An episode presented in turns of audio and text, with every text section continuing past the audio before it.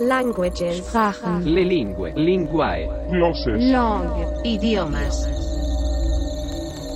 Языки невозможного опыта.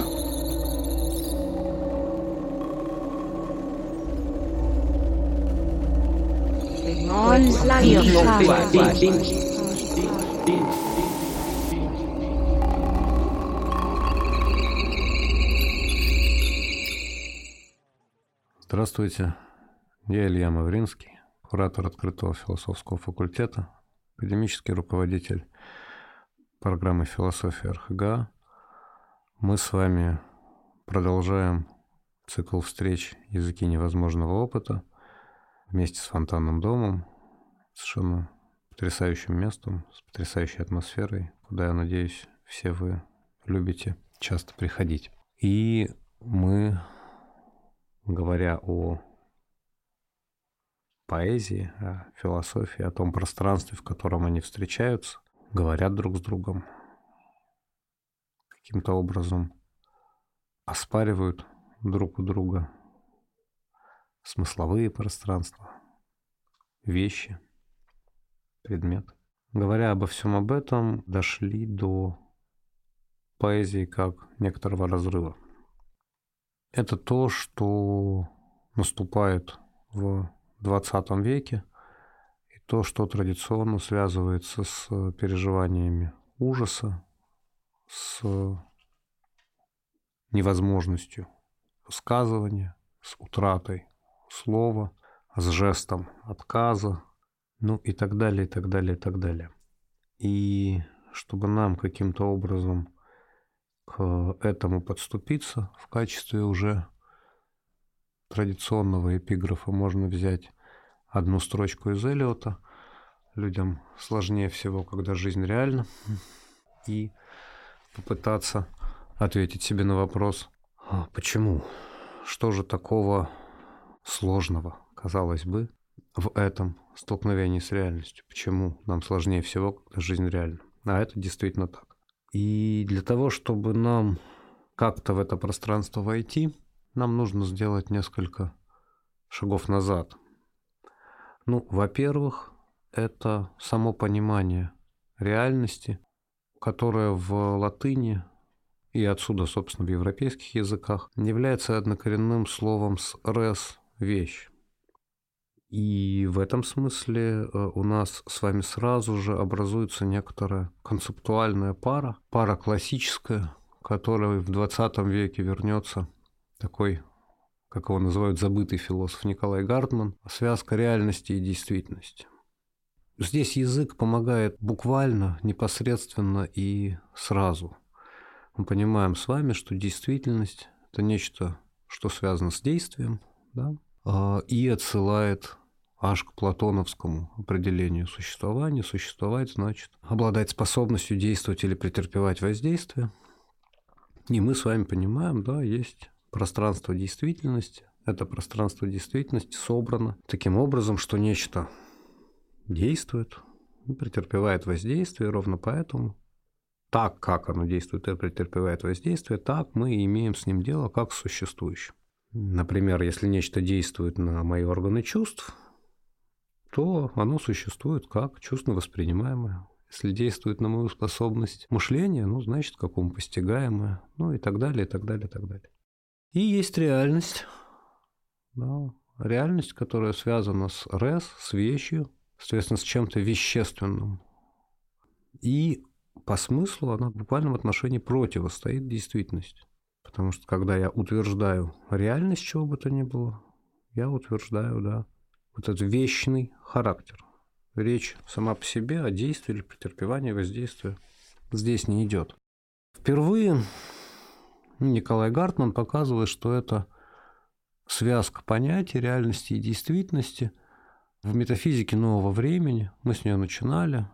Тогда речь шла о Декарте, сейчас чуть-чуть речь пойдет о Лейбнице. Связано с еще двумя понятиями. Таким образом, у нас образуются как бы четыре категории. Действительность связывается с возможностью, а реальность, соответственно, с необходимостью.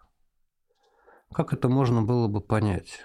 Это можно было понять очень просто. Когда речь идет о действии и претерпевании воздействия, можно представить себе почти всегда, что это было бы другое действие.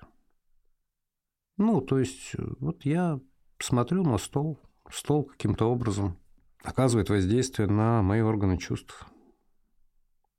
Мог бы не оказывать. Ну, если я закрою глаза, стол при этом никуда же не денется, да? Или мог бы оказывать другим образом. Я посмотрю на стол, и Марина Ивановна Цветаева смотрит на стол. Разное получается смотрение, да? В этом смысле действительность – это сфера возможностей. Это сфера возможностей, что чрезвычайно важно именно в горизонте языка, потому что по-настоящему меняет мир тот, кто открывает новую возможность. Вот в самом банальном своем опыте, там, где мы как раз действуем, мы всегда исходим из какого-то представления, ясного или неясного, это уже не важно, из какого-то представления о возможностях. Нечто полагается нами как невозможное по определению, что-то как крайне редкое, что-то как то, что всегда возможно, ну и так далее, и так далее, и так далее. И мы выстраиваем свое действие вот с этим, в связи с этим самым полем возможностей. В этом смысле расширение его действительно меняет мир. Изменение поля возможностей меняет мир, потому что меняет все порядки наших с вами действий, а вместе с этим меняет и то, что мы считаем или не считаем, существующим или несуществующим. Есть такая... В театре была такая варварская, безусловно, но примечательная интерпретация Гамлета, когда один из англоязычных, что важно, режиссеров, он предлагал знаменитое «Быть или не быть» и вообще всю проблему Гамлета читать немножко по-другому. Бывают или не бывают. Смотрите, как э, дальше все начинает разворачиваться. Он говорит, в чем проблема Гамлета? Проблема Гамлета в том, что он не может ответить сам себе на вопрос, бывают или не бывают привидения. Потому что если привидения бывают, и это действительно след души, которая каким-то образом является с того света, то тень отца Гамлета, понятно, след души отца Гамлета, она сообщает чистую правду, и Гамлет точно знает, что ему делать, у него нет никакой проблемы. Если привидений не бывает, то тень отца Гамлета – это любое измененное состояние сознания самого Гамлета, ничего этого нет, и у Гамлета опять нет никакой проблемы, иди и приводи себя в порядок. Это действительно варварство в смысле прочтения Шекспира, но очень показательно, да, смотрите, как связь действительности и возможности здесь вот, ну, непосредственно может быть показана, да? Мы исходим в своих действиях из чего? Из того, что мы сами считаем возможным или невозможным. И там, где возможность или невозможность не удается определить, не удается удержать, вот там у нас начинаются действительно проблемы. Там мы начинаем терять определенность, там мы начинаем, как сказал бы Кант, утрачивать твердую почву под ногами, запутываться в бесконечных противоречиях, метаться, ну и так далее, и так далее, и так далее. Там появляется та неопределенность, которая совершенно невыносима, и именно поэтому мы так стремимся к определенности. Потому что вместе с определенностью приходит очевидное понимание ответа на вопрос, что нам делать. По этому же поводу Эйнштейн, да, шутил буквально следующим образом. Есть миллионы умных людей, которые точно знают, что нечто невозможно. И один идиот, который этого не знает. Вот он-то и совершает открытие. Это очень точная штука. Да? Пространство действительности, как пространство возможностей, всегда открыто. И отсюда одна из самых любимых моих формул Теодора Шанина «Иное всегда дано». Это важно. Собственно, классическая мысль эту позицию удерживает очень четко. Именно поэтому субъект занимает в ней такое место, и можно делать на него ставку. Субъект всегда может, во-первых, обнаружить те возможности, которых не было. Во-вторых, он всегда в этом поле возможностей может найти способ реализовать то, что считает нужным реализовать. Достаточно всего-то навсего разобраться со своей собственной субъективностью, чем в конечном счете и Декарт, и Лейбниц, и любой другой представитель новоевропейской метафизики занимаются.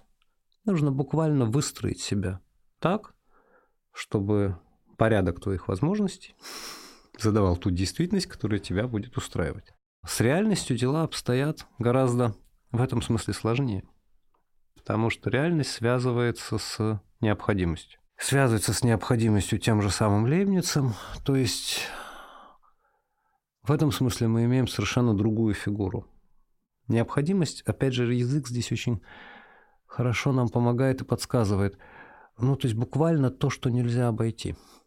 Как бы я ни двигался, я в любом случае, да, столкнусь с чем-то. Ну, например, что бы я ни пытался увидеть, вообразить, представить, как бы я ни сталкивался с чувственным опытом, я не смогу столкнуться с ним иначе, кроме как в пространстве и времени. Вот она, необходимость. Все, что угодно. Я могу видеть, слышать, чувствовать, осязать, обонять и так далее всегда в пространстве и времени. В этом смысле порядок вещей, вот это измерение реальности, это измерение необходимости в смысле структуры, которая все это удерживает. Это тот инвариант, с которым мы все время сталкиваемся. Да? И тогда мы понимаем, почему эта линия, реальность и действительность, да, оказывается противопоставленной.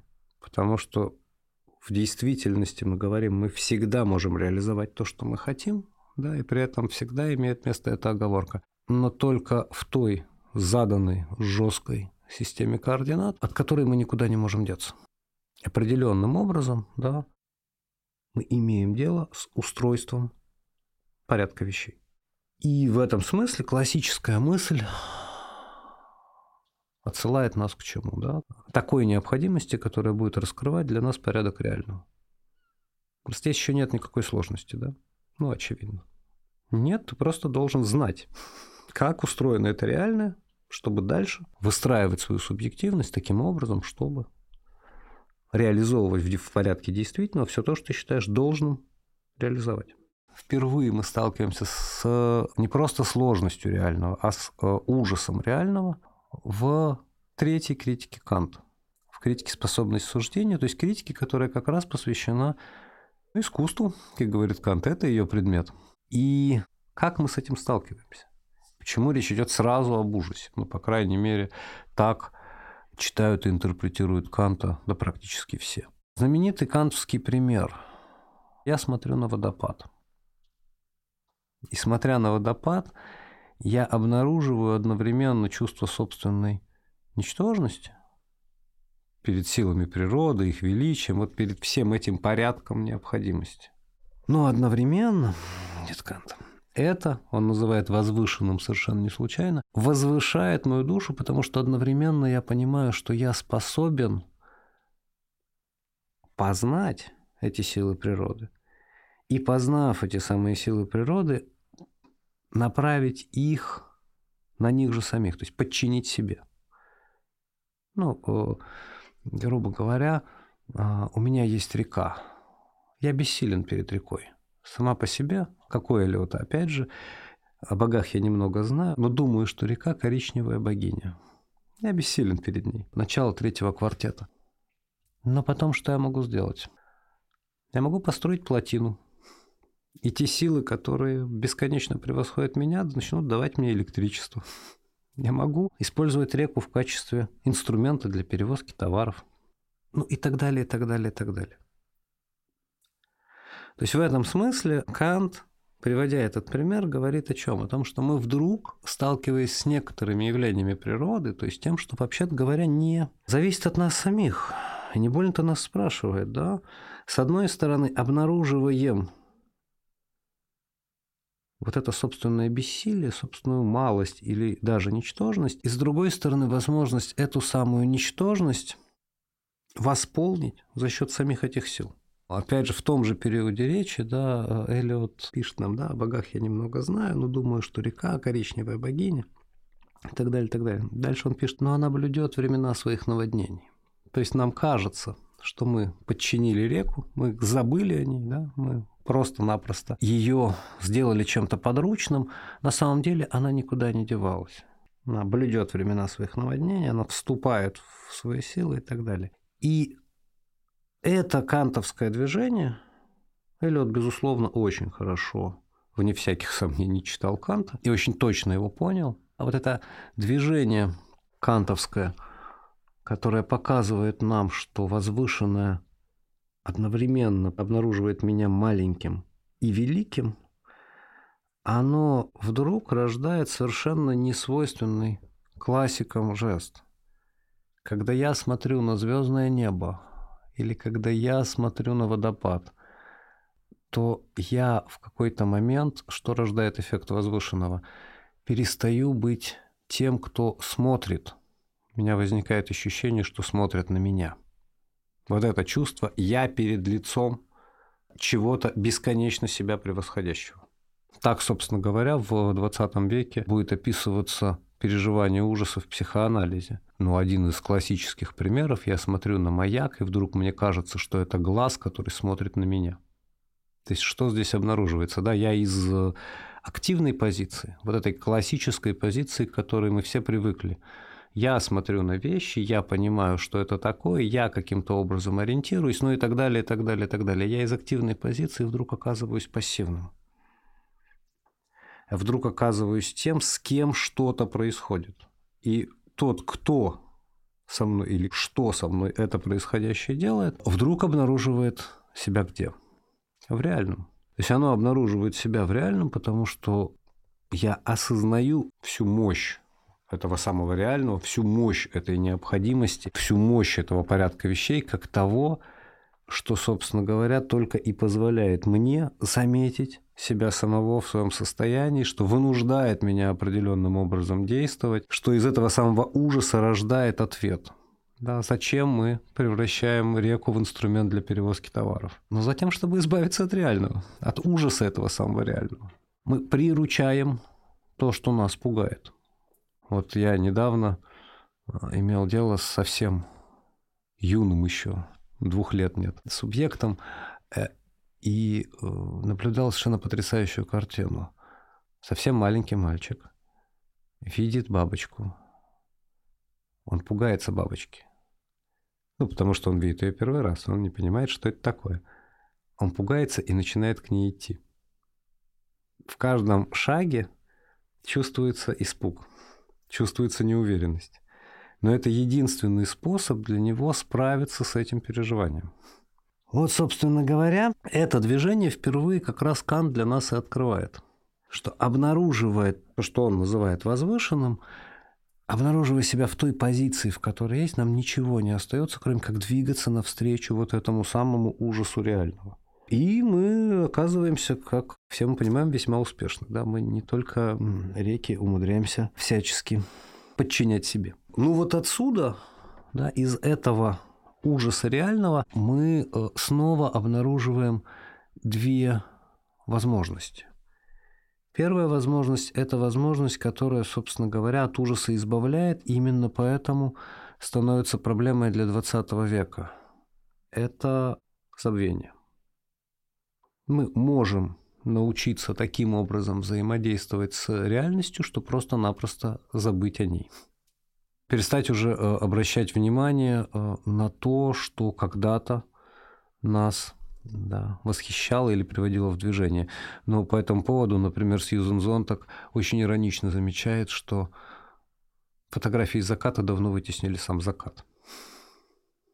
Ну и сейчас любой из нас, конечно, в этом месте не может, я уверен, не улыбнуться, потому что как только мы говорим «закат», мы сразу представляем себе огромное количество всякого рода фотографий, да, и редкий закат соответствует тому, что мы видим на картинках. Оказывается, что мы как бы закрываем себе доступ к реальному.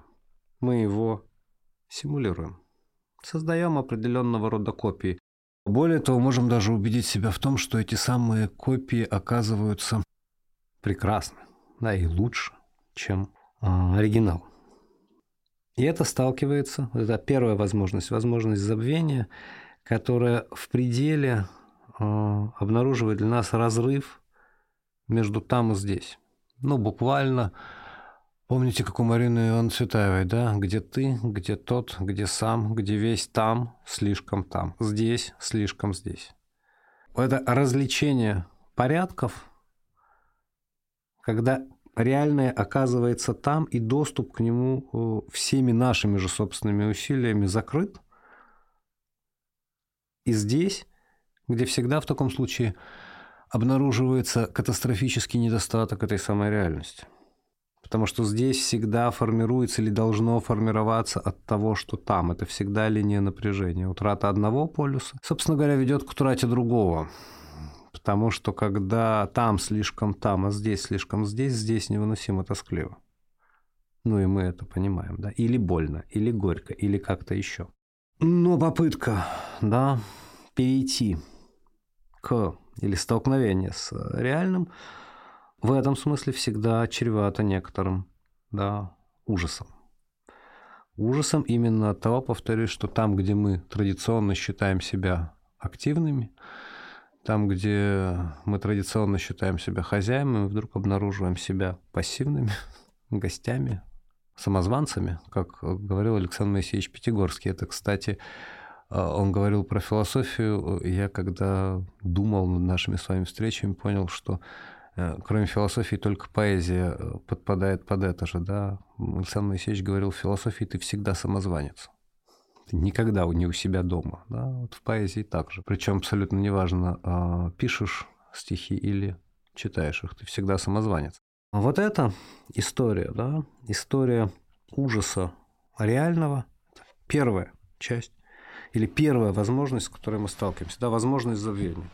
И эта возможность забвения в двадцатом веке окажется чем-то крайне проблематизированным, потому что возможность забвения окажется, вообще говоря, тем, что свяжет нас с невозможностью самого человеческого. Ну, и это мы хорошо понимаем, например, на случае Целана.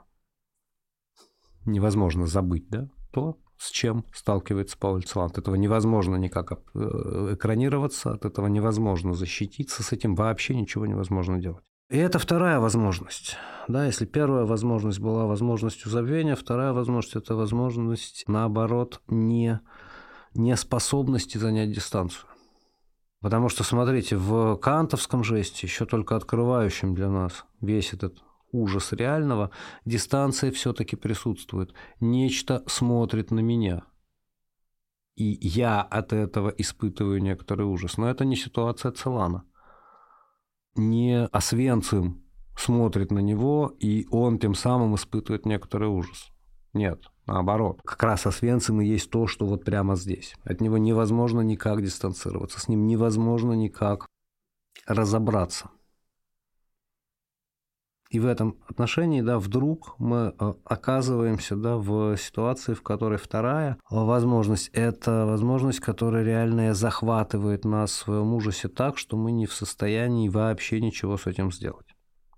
Собственно говоря, здесь и рождаются два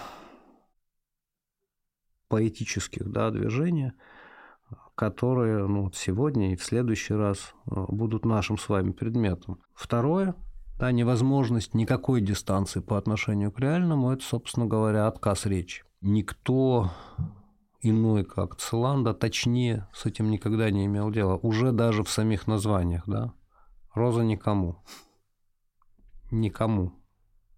Или э, мы начинаем, да, в самом, у самого же Целана обнаруживать вот этот постоянный сбой языка, связанный с совершенно, к слову сказать, осознанным, осмысленным э, движением поиска слова. Слово, которое как раз, и вот тут возникает эта важнейшая для нас вещь, почему мы говорим о языках невозможного опыта. Слово, которое как раз станет тем медиатором, той, пусть и незримой, но все-таки границей между э, реальностью и нами самими. Собственно, для Целана поиск этого самого слова есть в буквальном смысле поиск спасения.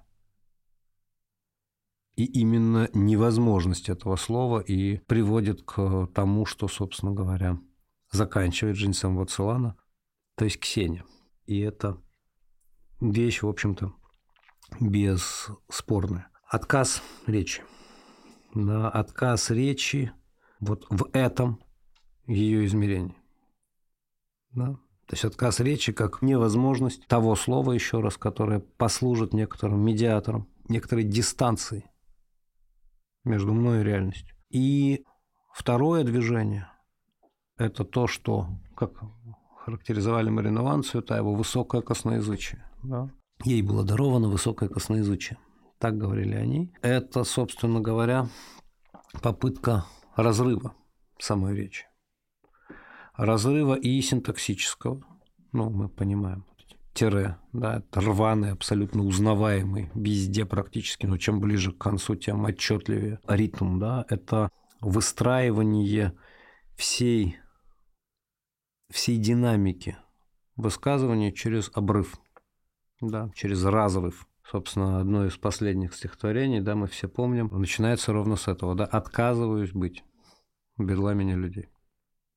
Да, и этим же завершается «На сей безумный мир ответ один – отказ». Вот это высокое косноязычие, да, другой способ справиться с невозможностью забвения. То есть в буквальном смысле это способ сломать привычный строй языка. Сломать привычный строй языка, чтобы э, в какой-то момент этот самый строй вытолкнул тебя в некоторое пространство. Ну, как писала сама Марина Ивановна, да, я прошу у Бога не рифмы, я прошу у Бога силы на эту рифму.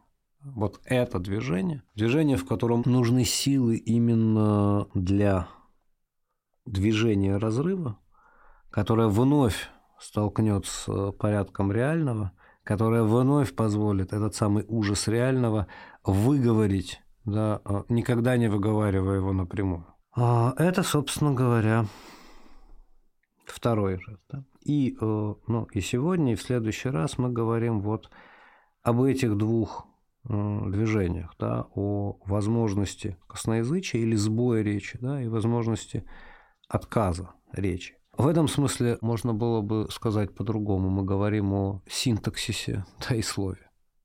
Потому что вопросом Целана будет, безусловно, вопрос слова. А на мой взгляд, как раз то, что ведет Марина Ивановна, это вопрос синтаксиса. И здесь мы снова в очередной раз сталкиваемся с языком, и вспоминается, конечно же, сразу Лакан, который говорит о пыточной камере языка. Это его дословная конструкция. Да? Почему пыточная камера? Ну, потому что, смотрите, когда мы с вами имеем дело с реальным, да, то мы вынуждены в языке искать то, что позволит нам с этим реальным иметь дело. Для реального вообще никогда нет языка. Его нужно изобрести. Ну, открыть, сделать, создать, вырвать у этого реального, э, любым другим способом с ним поступить. Для реального языка нет. Но язык – это то, что всегда у нас с вами есть. И пыточная камера окажется здесь тем состоянием, о котором мы уже немножко говорили в прошлый раз. Когда, ну вот в самом простом варианте мы это знаем, нечто вертится на языке, и мы никак не можем это назвать. Да, мы даже, у нас есть даже такая простая конструкция в речи, но как это сказать, говорим.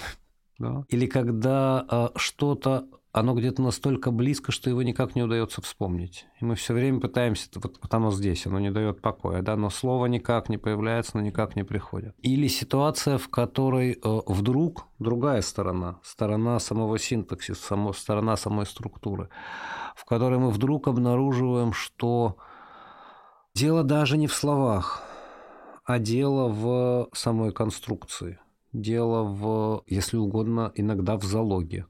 Иногда в поставленной или не поставленной запятой, в чем угодно еще. Смотрите, это тоже очень простой на самом деле пример. Представьте себе, что вы отказываетесь, ну, например, от употребления пассивного залога. Ну, такой мыслительный эксперимент проведем. Не, не пробуйте это делать дома, это дурно закончится, скорее всего. Но, смотрите, я не говорю больше... Чашка разбилась. Я говорю, ты, дорогая, разбила чашку. Я не могу сказать, ну, так получилось. Я же не употребляю пассивный залог, да? Я говорю, я принял такое решение, которое... Угу. Смотрите, что мы сразу... Мы, мы меняем конструкцию, что, что мы сразу меняем? Мы меняем автоматически, просто отказавшись от одной из структур языка. Структур. Но мы меняем свое очевидным образом психологическое состояние, да? Мы все время начинаем искать субъекта ответственности, действующую фигуру. Да? Мы меняем свой способ мышления. Очевидно. Потому что, зная заранее, что я не могу сказать, ну вот так получилось, мне придется перестраивать свои порядки действий. Мы меняем свой экзистенциальный настрой. Правда? В конце концов, мы меняем, что важно, собственное тело, потому что мы привыкли в обычной жизни, когда нам неловко определенным образом говорить, определенным образом занимать позы, определенным образом делать то, другое, третье, да? Одна конструкция в языке. И оказывается, что мы поменяли все. Но в этом смысле есть старая шутка, которую я все время повторяю, моя шутка, которую я все время повторяю, когда человек мне говорит, что, боже, я хотел бы, так бы хотел изменить свою жизнь. Так нет, ничего проще. Измени язык. И все. И жизнь изменится гарантированно. Две недели тренировок, поначалу все время будем сбиваться, воспроизводить конструкции и так далее. Две недели тренировок, и твоя жизнь изменится. Изменится твое социальное окружение, твои привычки, жесты, способы мышления, ну и так далее, и так далее, и так далее. Убежден ты не то, чего человек хочет, но, пожалуйста, нет ничего проще. В этом смысле это очень важная вещь, которую важно понимать, да, что когда мы имеем дело с языком, синтаксис значит ничуть не меньше, чем значение того или иного слова. Иногда больше. Собственно, в замечательном, тем, что там есть живой Бродский, фильме, где Бродский водит Евгения Рейна по Венеции, он просто водит по Венеции, что-то рассказывает, сам читает свои стихи. Особенно если смотреть вот полную версию, а не то, что потом оказалось в телепередаче. Там очень много Бродского, и там есть совершенно потрясающий эпизод, когда Рейн в качестве некоторой шутки или анекдота, в старом смысле анекдота, говорит, что ну вот Вяземский, по-моему, он говорит, неграмотный был, синтаксис не знал, за него жена запятые расставляла. Совершенно потрясающая реакция Бродского, что он начинает что-то говорить, читать стихи, что-то еще делать, и потом смотрит на Рейна и говорит, синтаксиса не знал. В этот момент мы понимаем, что ему больно. То есть вот это совершенно невыносимо, да, по сути Бродский говорит Рейну, ты как поэт не можешь, ты не можешь вот так вести себя с пространством поэтического. Синтаксис то, что держит, ну, как у самого же Бродского, да, ради речи родной словесности. Синтаксис то, что держит поэтическое высказывание. Не имеет ничего общего с правилами русского языка, например, да, или любого другого языка. В этом смысле, да, пыточная камера окажется в буквальном смысле такой двухтактной. Когда структура языка и то, что обретает себя в этой структуре, все время диссонируют. Они все время не складываются, они все время не позволяют нам осуществить это самое попадание. Да? Попадание в реальное, то есть хоть каким-то образом, да, занять дистанцию или оборвать бесконечную цепь забвений. В этом смысле Лакан предельно точен, да, пыточная камера языка. Из нее можно выйти. И как раз поэтическое высказывание и есть один из способов выхода. Мы с вами уже вспоминали Тракли, да, вот, знаменитую строчку «Болью окаменел порог». Это возможность выйти из пыточной камеры языка. Тогда мы дистанцируемся от любых смыслов, в смысле здравого смысла и так далее, да, от любых способов употребления, от того, другого, третьего, мы просто вдруг оказываемся там, где хотели бы оказаться. Ну или как у того же Бродского, да, позволял своим связкам все звуки помимо воя, перешел на шепот. Теперь мне сорок. Все. Это возможность выхода из пыточной камеры языка, собственно говоря, то, что и ведет поэтическое высказывание. И вопрос как раз в том здесь, где вот этот способ движения, да, естественный способ движения, он вдруг обрывается или пресекается. Потому что то, что мы говорим до этого момента, в общем-то, можно было бы сказать и про век поэтов. Ну что, Маларме не знал, что такое пыточная камера языка? Ну, конечно, знал. Или, может быть, этого не знал Рембо, или Бодлер, или кто-нибудь еще? Да, конечно, да. Мы даже привычны, у нас есть такая специальная конструкция для этого мукитворчества. Простите, не могу скрыть иронии, но вот она вроде бы это все показывает, да? Что происходит в двадцатом веке? В двадцатом веке как раз и обнаруживается то, что выйти из пыточной камеры Почему-то не получается. Но смотрите, Маларме не мог бы сказать: «Я прошу у Бога сил на рифму». Нет. Не в силах дело. Или Рембо. Тоже нет. Не мог бы, не знаю, Бодлер сказать, что мне нужно слово. Я ищу это самое поэтическое слово. Да нет. Собственно говоря, это то, что можно было бы описать избытком и недостатком. Поэзия века поэтов, как представляется, это то, что движимо избытком. Но буквально, как Брамс, по-моему, говорил, музыку писать легко, сложно вычеркивать лишние ноты. Вот это избыток, который все время влечет к чему-то, который все время нечто производит, который, собственно говоря, и есть чистое акт творения. Он может быть мучительным, сложным, долгим, каким угодно еще. Но этот избыток, который всегда выплескивается, он всегда бьет через край. Он может закончиться, и, написав, войдя в историю поэзии, можно дальше спокойно стать маклером, дожить до глубокой старости, мы знаем такие примеры. Но этот избыток, он всегда есть. двадцатый век начинается с, и это, наверное, одна из самых больших драм двадцатого века, с нехватки. С нехватки, которую ничем, получается, невозможно заполнить. И это, пожалуй, одна из тех вещей, через которую можно действительно прочитать, как мы с вами намеревались это делать, знаменитую встречу Хайдеггера и Целана. Контекст этой встречи оказывается очень сложен, да, потому что, с одной стороны, Хайдеггер является тем, кто безусловно раскрывает возможности языка как того, что движет, хранит в себе, позволяет реконструировать, расслышать и так далее. Все то, что связано с этим самым реальным. Реальное говорит с нами через язык. Язык, как мы помним, у Хайдеггера дом бытия. Для самого же Хайдеггера совершенно неотстраняемой является поэзия как таковая, начиная с Пиндара и заканчивая Траклем, начиная, имеем мы дело с Гёльдерлином или с э, любым другим. К слову сказать, сам Хайдеггер тоже пытался писать стихи. Плохие, но пытался. Так это не работает. И это очень хорошая некоторая демонстрация. И это одна часть. Вторая часть, часть того, что ну, во время Целана, собственно, до недавнего времени вообще было скорее проблемой. Да, Хайдеггер был членом партии, да, хотел быть идеологом, ну или одним из идеологов Третьего Рейха, безусловно. В прочих своих проявлениях тоже не блистал. И Целан-то знал, естественно. Да? Как это знали все, собственно, никто этого особо-то не скрывал.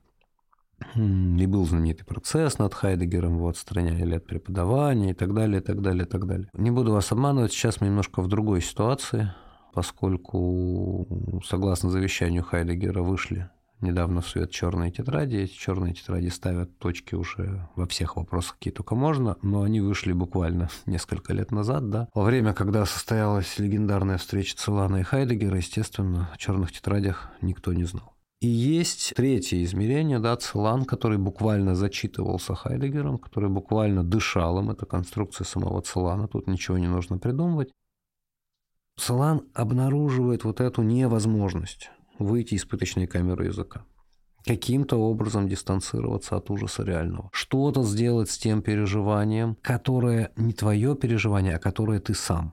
Если это твое переживание, значит, еще есть где-то возможность дистанции, да, есть еще возможность восстановить того себя, который нечто переживает. А когда это переживание ты сам, невозможным оказывается ничего.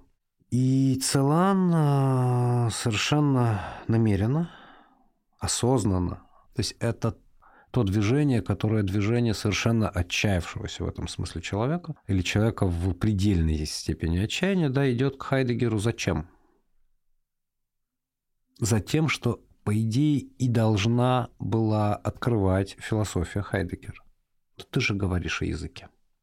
Ты же начинаешь разбираться с еще древнегреческим Пиндаром. Ты разбираешься с гёльдерлиновским гимном Рейну. Кстати сказать, Гёльдерлин один из самых своих для Целана поэтов. Ты имеешь дело с тем, с другим, с третьим. Ты принадлежишь этому языку, что важно, немецкому. Да. Целан и Хайдеггер говорят на одном языке. В этом смысле. Ты тот, кто все время говорит о возможности или необходимости расслышать этот самый зов бытия. Ну окей, посыл судьбы изменился, мы его видим, мы сталкиваемся, он здесь и теперь, он буквально не дает Целану дышать. Понятно, куда он идет, да? Идет к Хайдеггеру. Это очень странная встреча, потому что Целан оставляет запись в гостевой книге. Ну, Хайдеггер на тот момент отстранен от преподавания, поэтому он, собственно говоря, в деревушке, да, сидит. И про эту встречу мы не знаем практически ничего. Кроме того, что Целан оставляет запись в гостевой книге, потом они куда-то едут, свидетелей у разговора нет, кроме шофера. Шофера мы тоже ничего не знаем. Мы знаем две реакции. Реакция тех, кто видел Целана после, она выглядела так. Целан вернулся совсем больным. То есть мы знаем, что не получилось. Да? И реакция Хайдеггера, которая звучит дословно так. Бедный молодой человек, он совсем болен. Примечательно, да, что вот эта вот болезнь, да, она оказывается проявленной. Непосредственно в том и в другом варианте. И Целан пишет, в следующий раз мы об этом попробуем поговорить, даже, наверное, попробуем это прочитать. Целан пишет э, стихотворение, собственно, весь след этой встречи. Я не хочу его сейчас никак вспоминать и цитировать, поскольку он требует совершенно отдельного какого-то своего звучания в следующий раз. И после этого, что очень важно, Целан предельно тщательно следит за судьбой этого стихотворения. Но издается отдельной книжкой. Она очень короткая. Да. Очень ограниченным тиражом. Оно никогда не поступает в продажу. Это только для ближайших друзей. Несколько экземпляров попадают в библиотеки, так мы о нем знаем. До конца своей жизни мы знаем, что вот этот опыт, в том числе поэтического высказывания, да, это то, откуда никогда взгляд Целана больше не оторвался. То есть мы точно понимаем, что разговор не состоялся. Мы знаем, что слово не было ни найдено, ни обретено. Мы знаем, что Хайдеггер оказался фантастическим образом глух. Ему это, в принципе, свойственно было. В этом смысле, смотрите, что мы здесь вот сегодня, да, когда говорим об отказе речи, можем с вами обнаружить, исходя из того, о чем говорили все предыдущие разы. Смотрите, мы говорили с вами о том, что в в поэтическом пространстве есть всегда событие встречи. Встречи, например, Элиота с Данте или Данте с Вергилием. Да? Встречи любого из нас с тем или иным поэтом. Ну, например, я понятия не имею как, но Бродский стал моим поэтом, и это уже никогда не изменится. Да? Встречи с тем, что мы потом вдруг узнаем. Так тоже бывает. Да, я вдруг, читая Марину Ивановну Цветаеву, узнал стол так, что он теперь тоже всегда со мной в каком-то таком виде. И это очевидным образом, да, распадается, не случается. Вот в этой встрече Хайдеггера и Целана. Не случается никак. То есть, смотрите, не происходит встречи, в смысле возможности какого-то разговора, возможности понимания или возможности продолжения. Ну вот это потрясающе описано, да, у Элиота. Еще раз это процитирую. Когда Элиот встречает кого-то из великих, как он пишет, он не называет его, мы можем угадать, что это, скорее всего, Данте. Ну или Вергилий, но все-таки думаю, что Данте. Но что пишет Элиот, да? «Я помню, мне легко с тобой на диво, но к дивному приводит только легкость. Скажи, что я забыл, чего не понял. И он, я не хотел бы повторять забытые тобой слова и мысли, я ими отслужил, и ты отслужишь». Вот оно, прямое следование, да? И заканчивается вся эта встреча совершенно потрясающе. «Он, кажется, меня благословил и скрылся с объявлением отбоя». Встреча происходит буквально. С кем-то из великих ты ощущаешь на себе взгляд кого-то из великих вместе с тем, с теми словами и смыслами, которыми они отслужили, которым тебе тоже предстоит отслужить. и ты обретаешь свой собственный голос. Элиот точно не повторяет Данте, не повторяет Вергилия, не повторяет никого из них, но обретает тот голос, через который мы снова и снова, да, оказываемся все в том же пространстве, которое всегда открывало и открывает для нас поэзия. Когда мы имеем дело с Хайдеггером и Целаном, очевидно, да, никакого нового голоса не рождается. Ничего не продолжается. В этом смысле хайдеггеровская речь о вот этом посыле судьбы, об этом зове, на который нужно как-то отозваться и так далее, оказывается речью в никуда. Проблема не в его собственной хайдеггеровской глухоте, а проблема в том, что за ним в этом смысле невозможно следовать. Да, и это, кстати, очень показательно, «Бытие и время». Это же должен был быть первый том, а за ним должен был быть второй, второй так никогда и не был написан. Не состоялось. Мы понимаем, что, смотрите, не состоялась встреча и в обратную сторону. Хайдеггер имеет дело с поэтом прямо сейчас.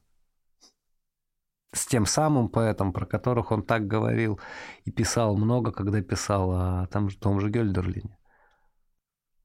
И этого узнавания и слышания не происходит.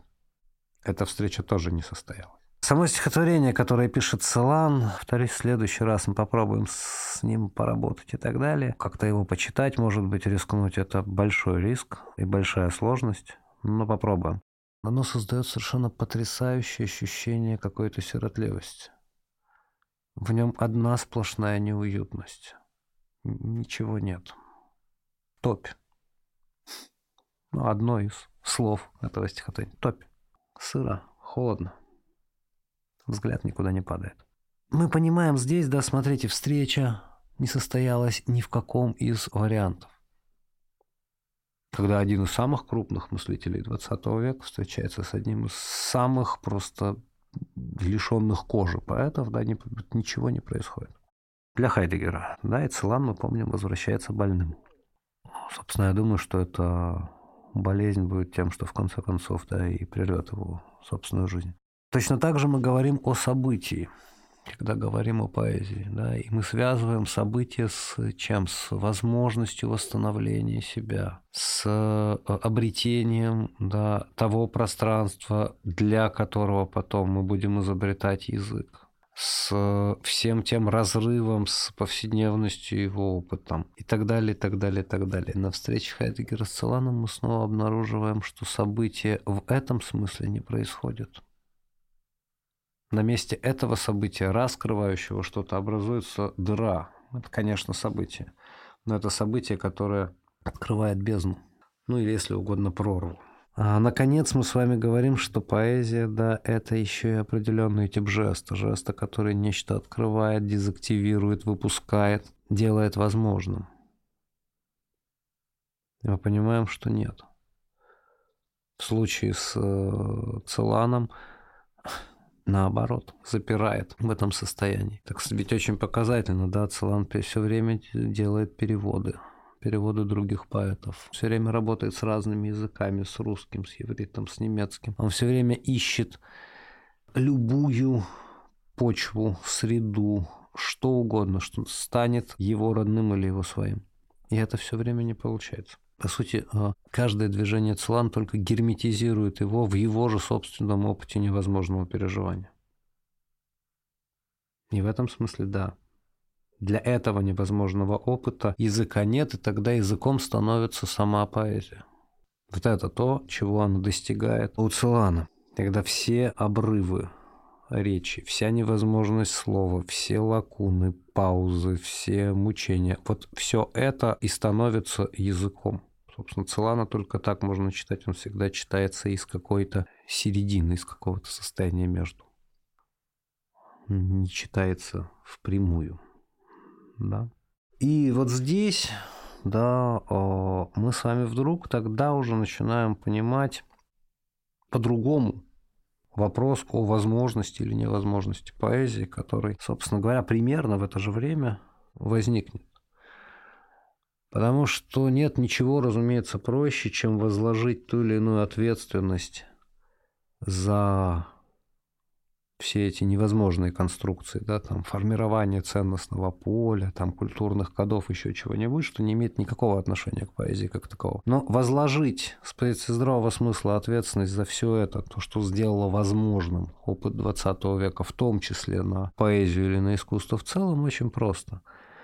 Но речь идет о совершенно другом, да? Речь, когда мы спрашиваем о возможности поэзии, идет о том, как э, теперь, исходя из вот этого в прямом смысле невозможного опыта, опыта, не подлежащего ни забвению, ни переживанию, ни осмыслению, ничему бы то ни было еще, как для этого опыта возможно и возможно ли вообще поэтическое высказывание.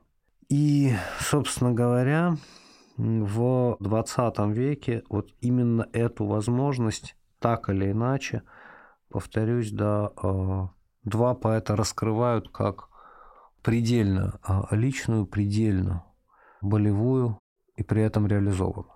И это, собственно говоря, уже названный мной Марина Ивановна Цветаева и Пауль Целан.